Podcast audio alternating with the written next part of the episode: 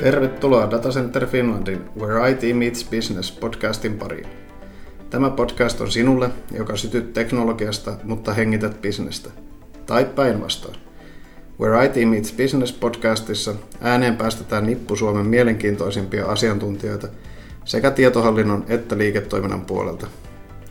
Minun nimeni on Antti Kivalo, toimin Datacenter Finlandin myynti- ja markkinointijohtajana ja tämän podcastin isäntänä. Aloitetaan. Tervetuloa mukaan. Tänään käsitellään aihetta tietosuoja-uudistus. EUn tietosuoja-asetus tulee, tulee uudistumaan 25. toukokuuta 2018. Asetus on jo voimassa, mutta soveltaminen alkaa silloin. Mitä silloin tapahtuu ja erityisesti pyritään lähestymään tätä aihetta käytännönläheisesti. Eli kun yrityksen johto on analysoinut miten GDPR vaikuttaa liiketoimintaan, niin mitä sitten tulisi tehdä ja kuinka edetä. Tänään mulla on vieraana Ymon Oystä Sami Saraaho ja Sami, tervetuloa ja voitkin esitellä itsesi. Joo, kiitos ja tervehdys.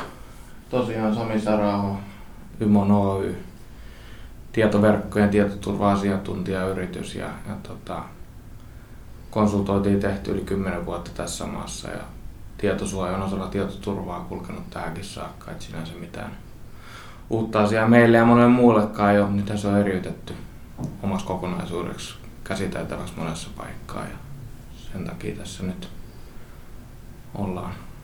Mehän tehdään yhteistyötä Data Center Finland ja Ymon, mutta kerro myös kuulijoille, että mitä, minkälainen yritys Ymon on ja mitä Ymon tekee. Konsultoidaan, eli suunnitellaan asiakkaiden tarpeiden mukaisia ympäristöjä, hallinnollista teknistä tietoturvaa. Sitten me toteutetaan myös näitä, meillä on päämiehiä edustuksessa ja tota, sitten on Kajanissa palvelukeskus, mistä tot, toteutetaan jatkuvia palveluita, esimerkiksi valvontapalveluita. Joo. Se on myös osa tätä tietosuoja-asetusta. Tarvittaessa voidaan siinäkin olla avuksi valvomassa sitä. Kuinka paljon teitä on niin monilla nykyään töissä? Meitä on vajaa 20 henkeä ja pyritään kasvaa, tälläkin hetkellä haetaan uusia osaavia kavereita. Joo. Paljon sitä on liikevaihto? Se on ollut nyt semmoista vähän päälle kahta miljoonaa ja siinäkin suunta koko ajan ylöspäin. Joo. Onko tämä tietosuoja-asetus tai sen muutokset, niin onko tuonut teille paljon uutta liiketoimintaa? Joo, kyllä ne on tuonut hyvin paljon tota, nyt viimeisen puolitoista vuoden aikana nimenomaan näitä asiantuntijatyömaita meille, että tota, uusia asiakkaita ihan merkittävä määrä. Joo kerrotkin tuossa ennen kuin pistettiin nauhurin päälle, että paljon julkisella puolella teette työtä tähän tietosuoja-asetukseen liittyen, niin mikä sinne teidät on ajanut? No se on varmaan se tota, heidän toiminta, että tosiaan paljon kunnille ja kaupungeille tehty, tehty näin viimeisen puolitoista vuoden aikana ja siellä on aika laajoja monimutkaisia organisaatioita, kun siellä on näitä toimialoja ja palvelualueita ja siellä on sitten sekä omaa henkilöstöä että kunnan asukkaita, asiakastietoja käsitellään hyvin monessa eri tilanteessa ja tapauksessa. Että siellä on ollut, he ovat olleet kyllä uutisissakin tämänkin vuoden aikana, tota, että siellä on puutteita edelleen, mutta kova vauhti tuntuu se sektori menevä eteenpäin. Että siitä hatunnosto heille. Joo, se on varmasti sellainen, mikä ainakin helposti pääsee, pääsee otsikoihin, niin kuin tämä ylipäätään tämä tietosuoja-asetus on ollut paljon otsikoissa ja, ja varsinkin nämä sanktiot, niin mitä mieltä sä olet niistä sanktioista? Onko se sellainen järkevä tapa lähestyä sitä riskien hallinnan kannalta? No kyllähän se huomioitava on, mutta tota, se, että suoraan pelotellaan 20 miljoonalla, niin se nyt ei ehkä ole realistista, mutta edelleen siis huomioitava on. Ja tota, varmasti tullaan jotain näkemään EU-alueella, onko se suoraan Suomessa vai sitten jossain Etelä-Euroopassa. Et Suomihan nyt on yleensä ollut mallioppilas mm. monessa EU-vaatimuksiin tota, liittyvissä asioissa. Ja, ja tota, sitten ehkä jo, joissain tultu vähän hitaammin, niin haetaanko ne varoittavat esimerkit sit Suomesta vai jostain muualta, niin se on ehkä, no sen tulevaisuus näyttää. Niin. Mutta ylipäätään on ihan asioita, mitkä on joka tapauksessa hyvä laittaa niin kun kuntoon, tämmöinen kevät siivous. Kun perustat on kunnossa, niin sit sitä asiakastietoa ja, ja tota, prosesseja voidaan hyödyntää monen muun toivottavasti. Joo. Miten sä näet, kuinka monta yritystä tämä tietosuoja-asetus koskee? No tykkään sanoa, että kaikkia semmoisia yrityksiä, millä on asiakkaita tai omaa henkilökuntaa. Että, tota, ne on henkilötietoa kaikki tämmöiset.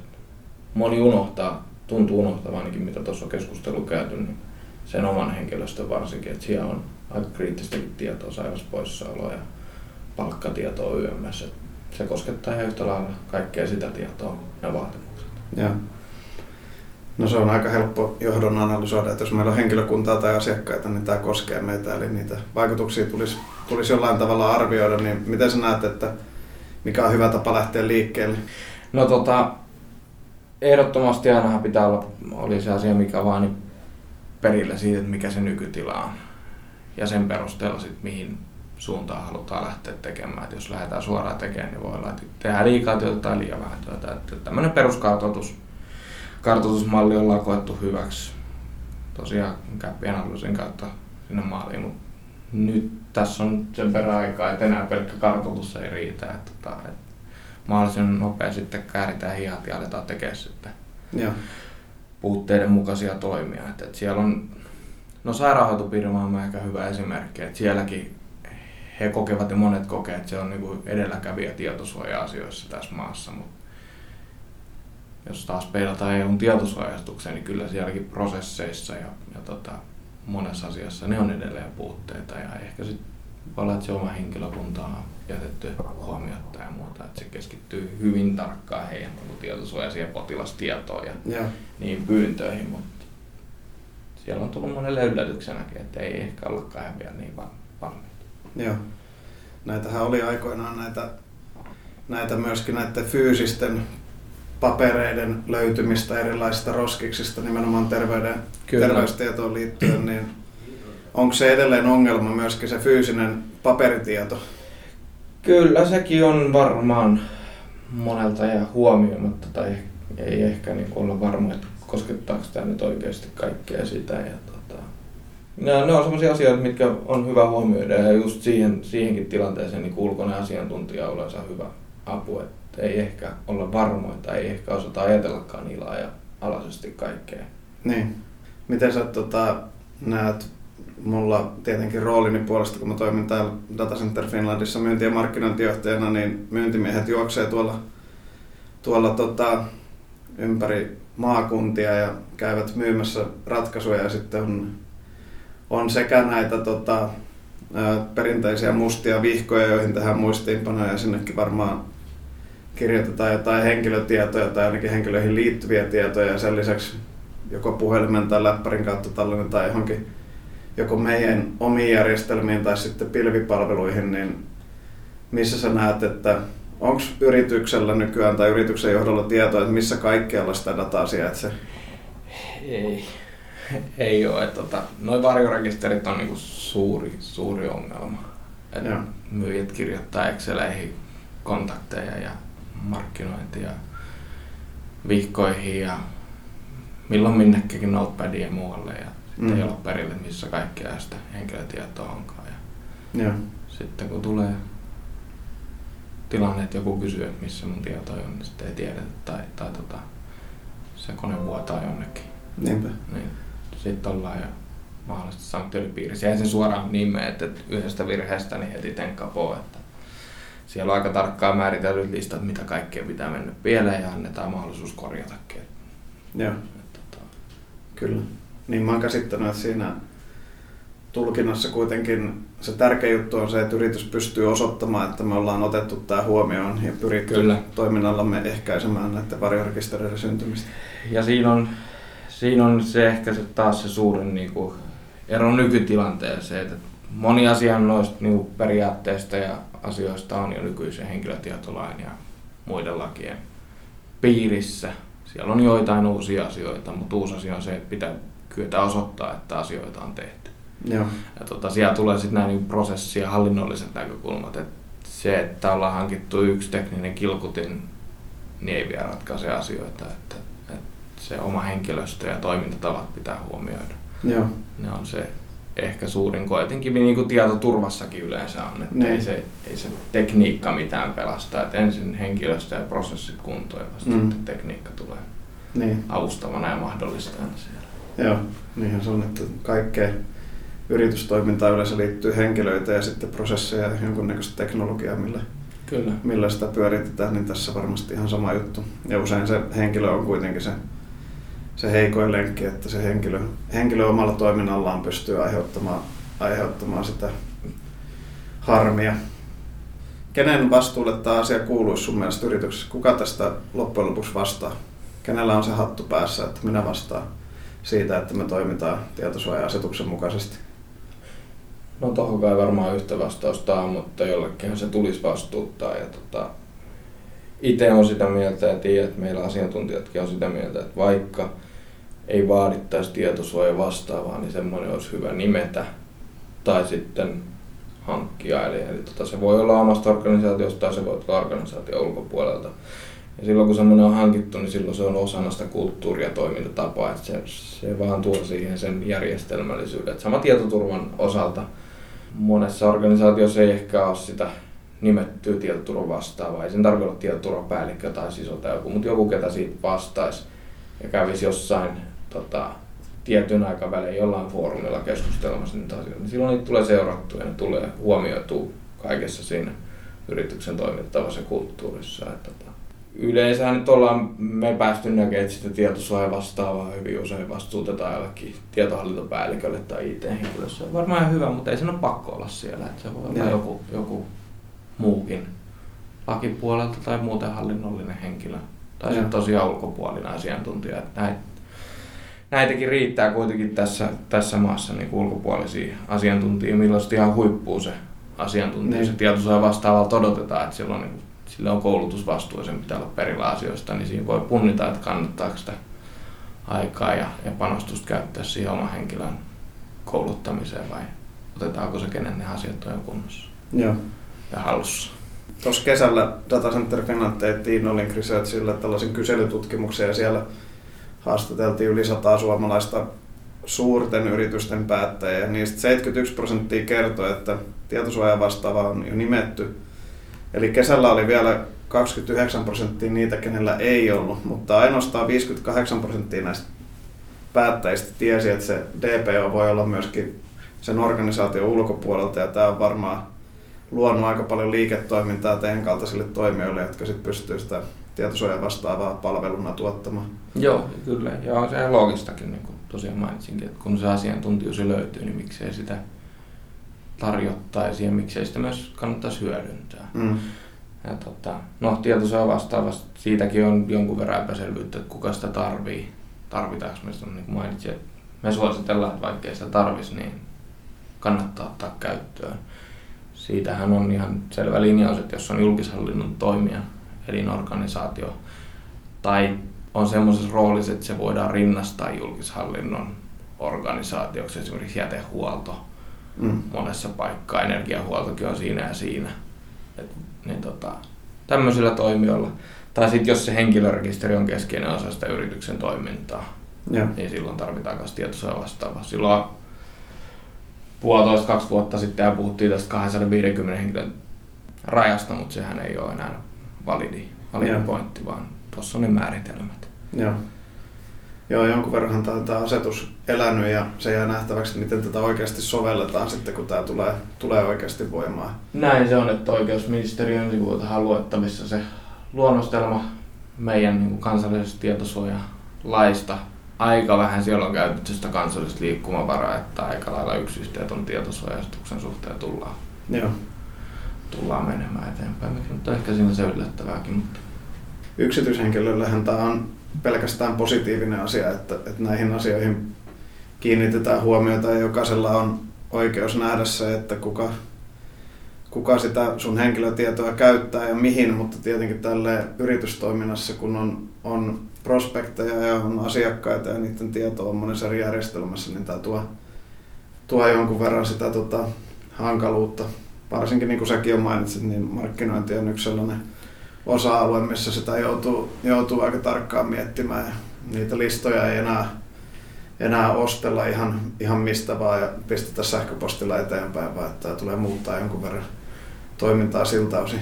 Kyllä.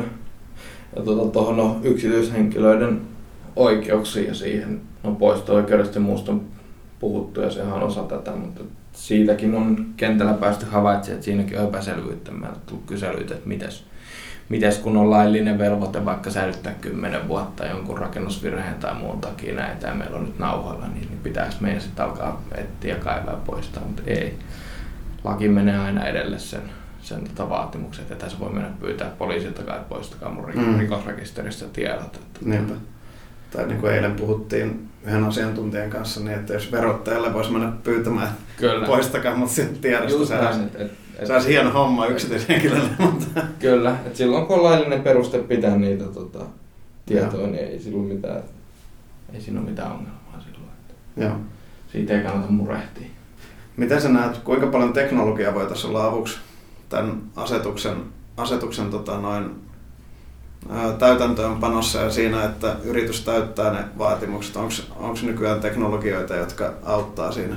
Ehdottomasti on, niin kuin tuossa aikaisemmin sanoinkin, että teknologia ei itsessään ratkaise mitään, mutta on mahdollista auttaa. Ja, tota, että siellä on kentällä ja maailmalla hyviä ratkaisuja, mistä on apua ja pystytään niin vähentämään kompleksisuutta ja, ja kustannuksia. Että esimerkiksi dataa maskataan, niin ei tarvi pienennetään sitä rangea, mihin se tietosuojastus silloin koskettaa, jos ollaan kopioitu moneen paikkaan, niin turha mm. sitä on niin kuin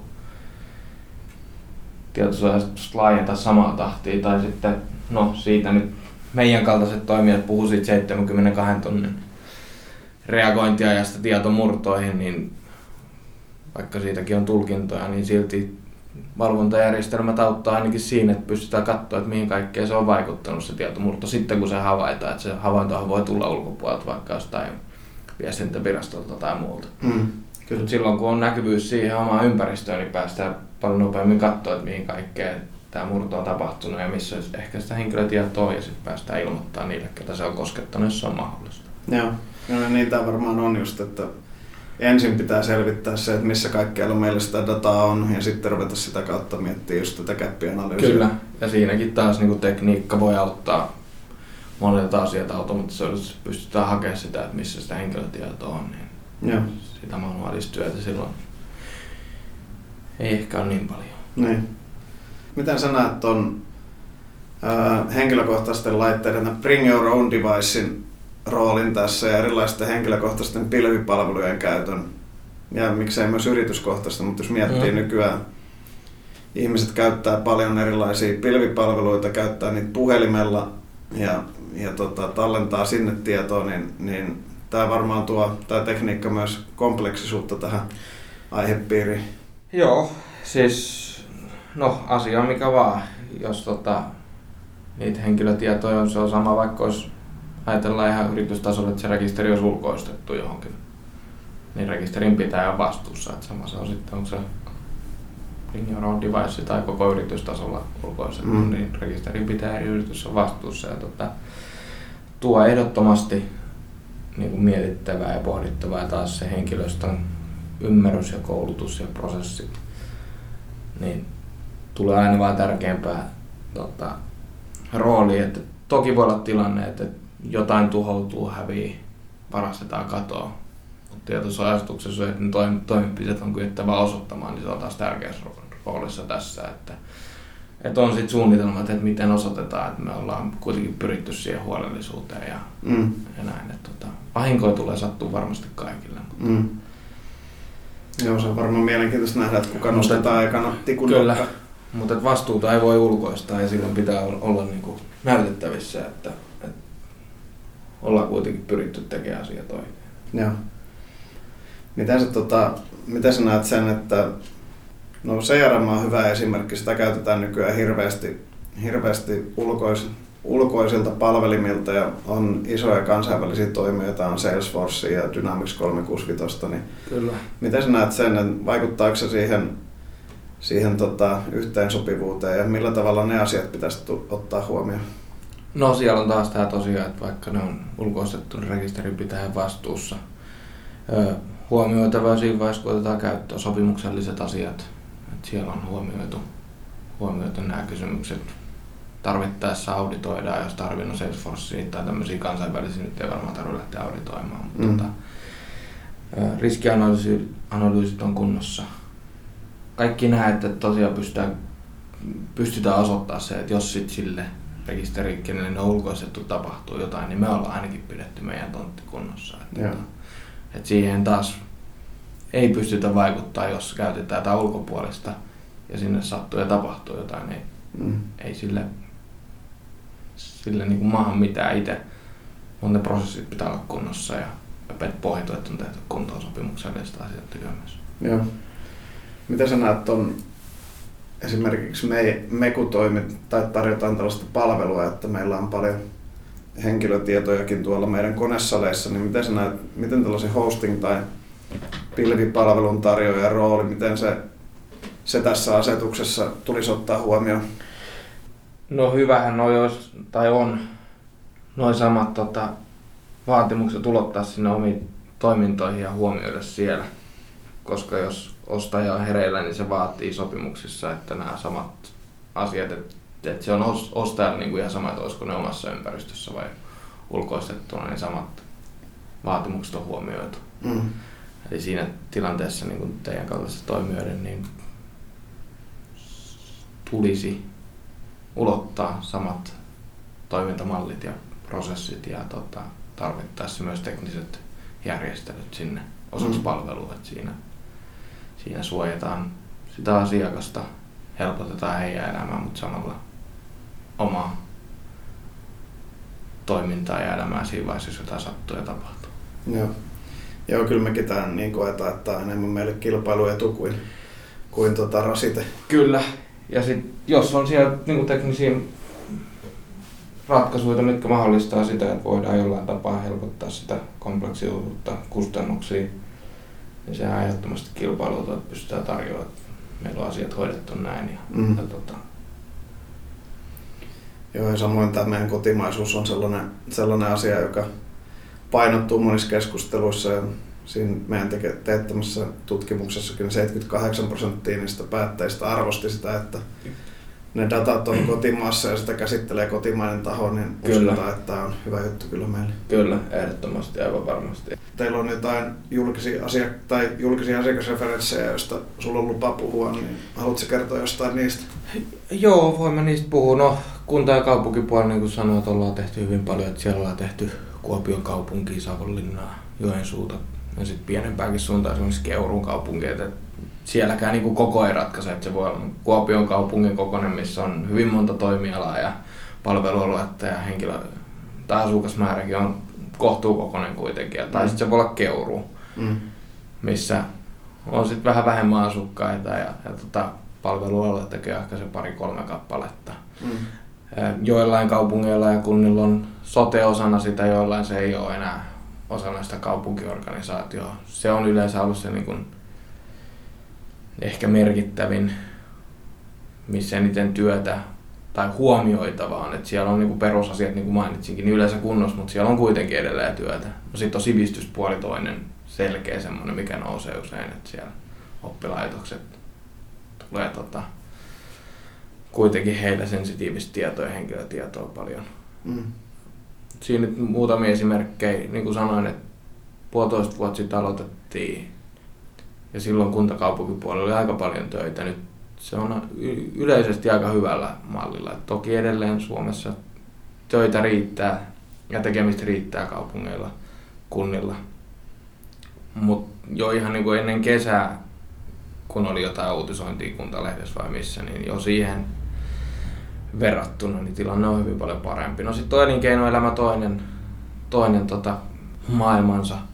Siellä ollaan tehty esimerkiksi Heinon tukulle, Bernerille, maskukalustetalle hyvin taas laidasta laitaa. Mutta niin kauan kuin heillä on henkilötietoa ja heillä on omia henkilöitä, niin tämä koskettaa niitä. Ja, Mm.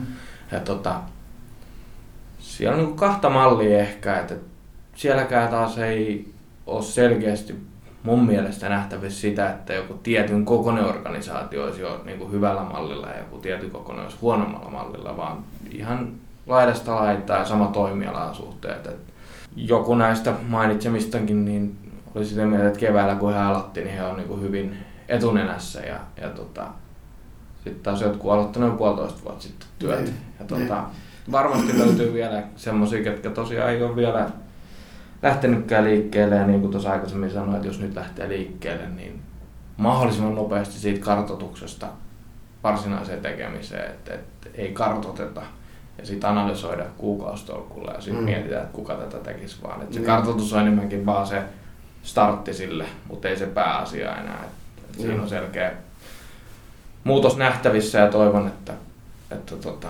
hän on jatkossakin et, niin vuoden puolentoista takaisin, että silloin tehtiin kartoituksia tämmöisinä omina toimeksiantoina enemmänkin. Joo. Että, tota, ei enää riitä. Joo. Toi Ei, kau- ei sille, että silloin riittänyt, mutta silloin oli aikaa enemmän miettiä Niin, sitten, että niin. tota, miten Mitä tästä jatkossa? eteenpäin. Niinpä. Miten tota, kaupan ala on varmaan sellainen, missä, missä kanssa kerätään jos jonkinnäköistä rekisteriä. Tukkukauppa ehkä hitusen helpompi siinä mielessä, että se on rajoitetumpi määrä niitä asiakkaita, mutta onko sulla tietoa tai tuntuuko susta siltä, että se kauppa on ottanut tämän riittävän, riittävän tota, vakavasti tämän asian? No kyllä varsinkin nuo isot kauppaketjut on, on ottanut varmasti ihan riittävän vakavasti. Ylipäätään se, että jos on niin kuin yksityisasiakkaita, niin tässä on paljon enemmän tehtävää ja paljon Mm. niin kuin enemmän huomioitavaa. Mm. Ja kaupan ala nyt on yleensä se suurin, missä yksityisasiakkaita riittää. Mm. Ja tota, sit siellä on semmoisia niinku, nimenomaan yleensä heitä koskettavia asioita, että tämmöisiä erityisiä riskianalyysiä ja vaikutusten arviointia silloin, kun tehdään päätelmiä mieltymysten YMS mukaan, niin, niin tota, siis vaatimuksia, mitkä ei kosketa kaikkia toimijoita, mutta varsinkin heitä yleensä koskettaa ja, ja siinä on sitten jonkun verran uutta tehtävää. Mm. Ja myös päästään tekemisiin uuden tietosuojaviranomaisen kanssakin siinä, että kun tämmöinen riskianalyysi tehdään, niin sit se pitää hyväksyttää siellä. Että, Joo. että tällaista toimintaa, tämmöisiä tietoja me kerätään, näin me käytetään sitä, niin sille tarvitaan jatkossa sitten lupa. Joo. Noi äsken mainitut yritykset on tällaisia keskisuuria suomalaisia, niin ja kerroit kuitenkin, että se koskee kaikki, kenellä on asiakkaita tai työntekijöitä, niin miten sä näet noin pienet, pienet yritykset, onko ne ottanut asiat huomioon vai mennäänkö niin, että toivotaan, että mitä ei tapahdu, ei, ei muuteta mitään, mutta toivotaan, että meitä ei, ei koskaan tota, tietoa pääse julkisuuteen tai meitä ei koskaan kukaan tuo auditoimaan. Henkilökohtaista otantaa mulle jo, mutta en yllättyisi, vaikka siellä olisi sitä katsontakantaa, että tota, et eihän tämä meitä kosketa. Mm. Koska me ollaan päästy näkemään keskisuuressa suuressa sektorissakin, että eihän tämä meitä kosketa. Mm. Ei meillä ole yksityisasiakkaita, meillä on vain yritysasiakkaita. Mm. Mutta Joo. henkilöitä sielläkin yleensä on taustalla osto-organisaatiossa ja sitten on tosiaan se oma henkilöstö. Niin. Joo. Joo, ja voisi kuvitella, että esimerkiksi verkossa toimivat erilaiset palvelut tai verkkokaupat on sellainen Kyllä, aika helpostikin, helpostikin tota, sellainen toimiala, missä koputellaan. kyllä. Ja siellä tullaan varmasti näkemään sit näitä, niinku, että tota, mutta ne meidän henkilötiedot, ne onhan näissä pilvipalveluissa, ei tämä meitä mm. kosketa. Niin. Mutta siinä on taas se, että vaikka rekisteri on ulkoistettu, niin rekisterin pitäjä on vastuussa. Pitää taas kyetä osoittamaan, että asioita on pyritty tekemään oikein. Joo. Joo, just tuli mieleen, itse asiassa tämän keskustelun aikana, niin tuli mieleen se, että kun on erilaisia startuppeja, jotka suuntaa palvelunsa jollekin kuluttajalle, on paljon sellaisia palveluita, mitkä hakee vain mielettömän suurta käyttäjämäärää, Kyllä. niin niillä varmasti tämä tulee olemaan tosi iso, iso pohdinta ja toivottavasti kaikki ovat sen myöskin huomioineet siinä tekemisessä. Että, Kyllä. Samoin sitten tulee mieleen niin kuin esimerkiksi liitot, ammattiyhdistykset, urheiluun liittyvät liitot, YMS, missä on paljon jäsenmäärää ja muuta, niin toivottavasti he ovat myös huomioineet. niin, kyllä. Siellä on, vaikka ei ehkä suoraan mielletä asiakkaiksi, niin ne on kuitenkin henkilötietoa, mitä he käsittelevät. Niin, niin. Ja kun tämä ei ole asiakastietoa, vaan tämä on henkilötietoa, Kyllä. se on hyvä, hyvä ymmärtää kyllä. Niin kuin mainitsitkin, niin toi oma henkilöstö rekrytointi on sellainen, mikä usein ei tule mieleen edes, että sitä, sitä tässä tulisi koskettaa, mutta Kyllä. Ja siellähän on niinku tämmöinen hyvä tiedonkäsittelytapa, että, että tota, no ei ehkä rekryy, mutta lähelle sitä, että tämmöisiä, mistä täytetään lomakkeita, vaikka asuntohakemus, mm, niin enää ei ole perustetta välttämättä kysyä ammattia. mm, Niin sit sitä ei kysytä. Niinpä. Et muuten taas rikotaan. No ei siitä varmasti taas 20 miljoonaa tuu tai mitään, mutta, Mm. Mutta nämä on vaan hyvä huomioida ja pyrkiä siihen, että tehdään niitä asioita sen hyvän tiedon käsittelytavan mukaisesti. Kyllä.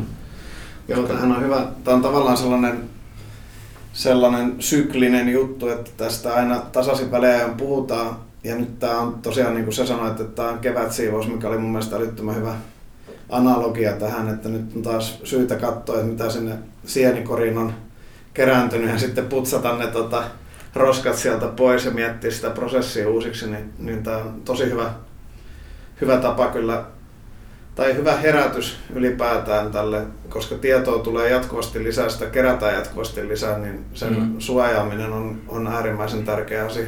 Kyllä. Mulla on tapana ollut aina kysyä tässä, että onko joku hyvä kirja, joko henkilökohtainen suositus tai lukemista, joko tähän aiheeseen liittyen tai mitä olet itse viime aikoina lukenut, mikä, minkä haluaisit jakaa meidän kuulijoille. Oikeusministeriön sivut mainitsit, että sieltä löytyy. No joo, se ole kirja, mutta joo, oikeusministeriön sivuilta tota, löytyy asiasta. Se oli jo varmaan kesää, kun sinne tuli luonnostelma Joo, tästä uudesta tota, tietosuojalaista. Ja niin kuin mainitsin, hyvin vähän on käytetty kansallista liikkumavaraa, että jos on tietosuoja-asetuksen tekstiin pohjautunut tai niin kuin perehtynyt ja lukenut sen, niin ihan hirveän suuria yllätyksiä ei, ei sit pitäisi tulla vastaan, kun menee lukemaan tätä no niin. tietosuojalaki luonnosta. No niin, no, mutta sehän on varsin hyvä, hyvä vinkki, koska viranomainen varmasti päivittää sitä ja pitää sen ajan tasalla. Kukaan meistä ei tiedä, että miten tätä lopulta tullaan tulkitsemaan, mutta, mutta uskotaan, että, että tulkinta on, on sen mukainen, että jos, jos yritys on tehnyt viranomaisen mielestä riittävästi tätä suojautuakseen tai suojatakseen niitä henkilötietoja, niin silloin ollaan jo vahvalla pohjalla. Ja Sama, sama juttu kuin tässä Akuankan mainoksessa oli joskus, kun Akuankka oli kellarissa ja väänsi niitä putkia ja sieltä valu vettä joka suunnasta ja sitten Iines tuli kysyä, että tarviiko asiantuntijoita, niin sanoi, että tähän ei nyt mitään niin kutsuttuja asiantuntijoita tarvita. Niin varmaan tässä ihan sama juttu, että pitää, kannattaa kuitenkin kysyä joltain, joka, joka asiaan on perehtynyt ja löytyy palvelua tarjoavia yrityksiä, jotka tähän on keskittynyt. Varmasti hyvä tapa sekä pienelle kuin keskisuurelle ja julkishallinnon organisaatioillekin lähestyä tätä aihetta. Kuten sanottu, niin 25. toukokuuta alkaa tulee aika nopeasti, seitsemän kuukautta aikaa, niin nyt on se viimeinen hetki lähteä tätä, tähän asiaan perehtymään, jos se on vielä niin tehnyt ja nimetä se tietosuoja vastaava ja miettiä niitä omia prosesseja ja, ja niitä tietoja, mihin kaikkialle niitä on tallennettu. Kyllä, että miten saadaan näkyvyys niihin ja tota, miten on varauduttu sitten mahdollisiin ongelmatilanteisiin. On se sitten sisäinen, sisäistä huolimattomuutta tai ulkoinen tota, uhkatekijä. Niin. Kyllä. Mä kiitän tässä vaiheessa. Kiitos, että pääsit paikalle. Oli mukava keskustella ja toivotaan, että, että tota, tästä oli hyötyä meidän kuulijoille ja tavataan taas seuraavan jakson parissa. Kiitos. Kiitos. Tässä oli kaikki tällä erää. Jos tykkäsit, käy ihmeessä arvostelemassa podcastimme iTunesissa tai SoundCloudissa. Jos sinulla on palautetta, kysymyksiä tai ehdotuksia aiheesta tai vieraista, laita meille mailia osoitteeseen podcast at datacenter.fi tai nykäise minua hihasta Twitterissä käyttäjätunnuksella Olavi K. Tilaa Where IT Meets Business podcast kuunteluäppiisi, niin et missaa tulevia jaksojamme. Ja vielä loppuun, pari sanaa meistä. Datacenter Finland tarjoaa suomalaisia korkean käytettävyyden konesalipalveluita ja asiantuntijapalveluita suurella sydämellä. Käy kurkkaamassa datacenter.fi, sieltä löydät lisää hyödyllistä infoa IT- ja bisneksen sillanrakennusprojekteihin. Toivottavasti viihdyit seurassamme. Kiitoksia ja ensi kertaan.